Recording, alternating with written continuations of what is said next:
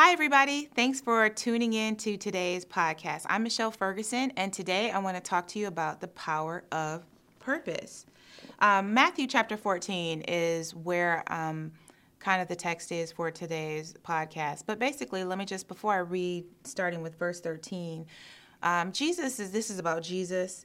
Um, and he was in a situation where he just gotten very, very bad news. His cousin John the Baptist had just been murdered, and not just murdered, brutally murdered, beheaded, and for a stupid reason.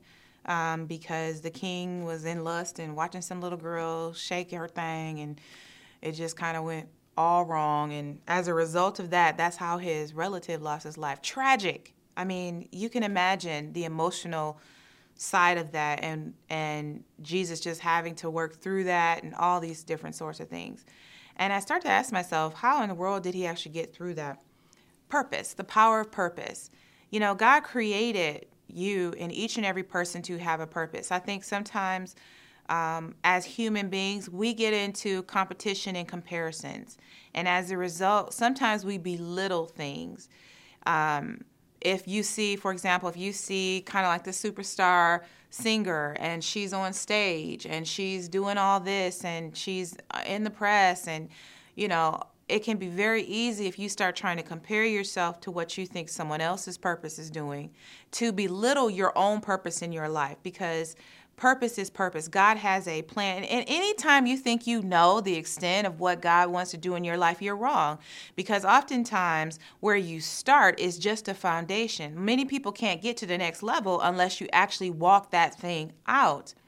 But what's, what Satan likes to do is he tries to get us to belittle our purpose, belittle our function. Sometimes we're around people that are negatively speaking into our lives and feel like, well, I'm just no good.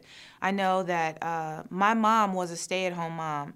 And I remember hearing her talk about sometimes when she would do women's meetings and talking to other stay at home wives who battled with that, kind of wonder, oh, hey, all I do is, I, you know, I'm a full time mom or, you know, whatever, all these different sorts of things, looking down on that and failing to recognize that for that season of time, that is a wonderful purpose. There are things that um, and wholeness that I have on the inside of me that has allowed me to be where I am today as a result of the sacrifices of my mother and what she had to sacrifice or what she gave up to be able to do those things. But there are some people who will look at that and belittle that. And I want to say this to you don't belittle whatever season that you're in because God can take anything and multiply it. In fact, you holding on to the value and why you're here and why God created you to be here is vitally important for you to walk out a successful and victorious life as you live. So here you have Jesus is a perfect example of it. He's dealing with a negative situation, extremely negative situation. And verse 13 says, When Jesus heard of this story about his cousin, this tragic event, he departed thence by, he got into a ship into a desert place. And when the people had heard of it, they followed him on foot out of the cities. Now, here Jesus was smart enough to recognize when he received a blow that he needed to take time and, and get rebuilt up and refed. Let me just kind of say this to you, even about your purpose is that Satan is always coming for your purpose. Satan is always coming to belittle you. He's coming to make you feel like, hey, I'm a college student or I'm in high school. I'm not doing anything. I don't even know what I want to do. I know I was stressed out in college because everybody was saying you should know what you want your major should be. And I just felt like I didn't really know what I wanted to do. and it made me feel useless, you know, at times. But sometimes you got to know when you got to get alone and get refilled up. We don't know how long Jesus was in this boat. We don't know um, how long it took for him, but we do know that he did take that time away to make sure that he stayed built up.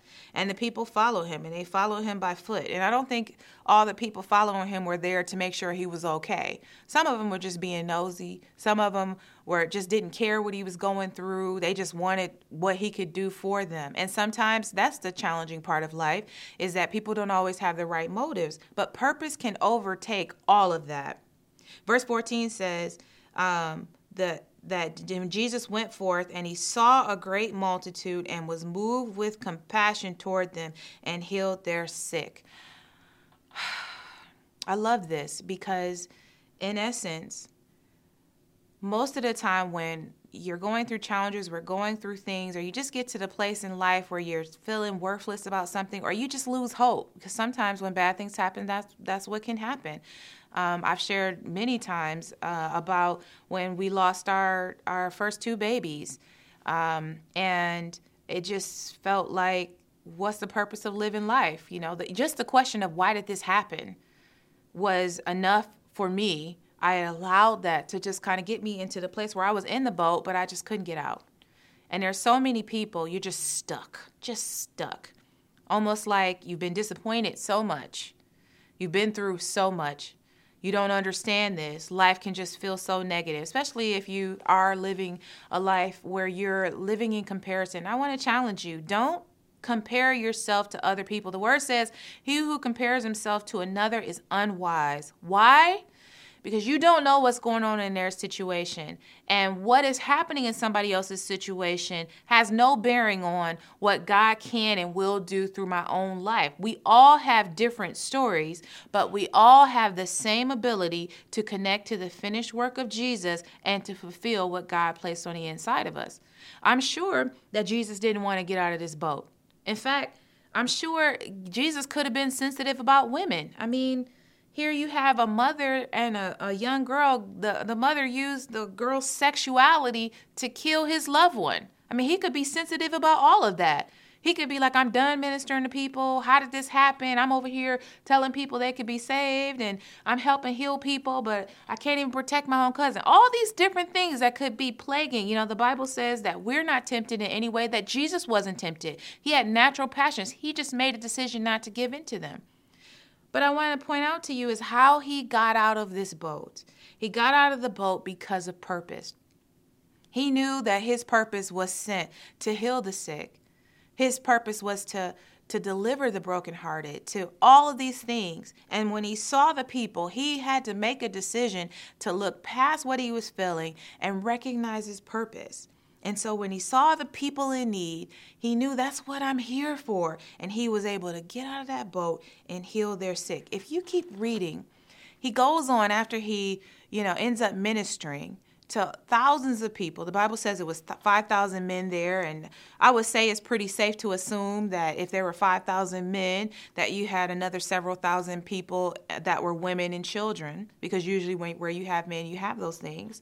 And Jesus got to the place where God just wasn't done healing their sick. God took him in his purpose and even just multiplied it because the people that were there, they were able to feed in a miraculous way where a young kid who brought a, a fish dinner that his mom, five loaves and two breads, just enough for him. And God was able to take that and multiply it. Let me just kind of say that none of this would have happened if Jesus did not recognize and put value on his purpose and believe in his purpose, even when his emotions were going down. And let me just kind of say this in closing. I think it's so interesting that you have this miracle where all these thousands of people were fed supernaturally and that there were also 12 baskets left over this wouldn't have happened if somebody's mama didn't pack their child a lunch. So, even for those who feel like I'm not doing anything big, I'm just taking care of my kids, this woman took care of her son. And as a result of that seed, God was able to use that to not just bless thousands, but there was plenty more left over in abundance and beside. That's how God looks at your life. There's a purpose and a call on your life. Don't compare, don't belittle. Just stay encouraged and watch what God can do for and through you. Hope you enjoyed today's podcast. I want to encourage you to subscribe. Visit michelleferguson.org. Connect with us on social media. We'd love to be a blessing for uh, to you. And also, we want to hear from you. Go ahead and write to us. You can uh, write to me on my Facebook page. There's also some information on my website. Love to hear from you. I'm Michelle Ferguson, as always, helping you to discover, develop, and celebrate who God has created you to be. See you soon.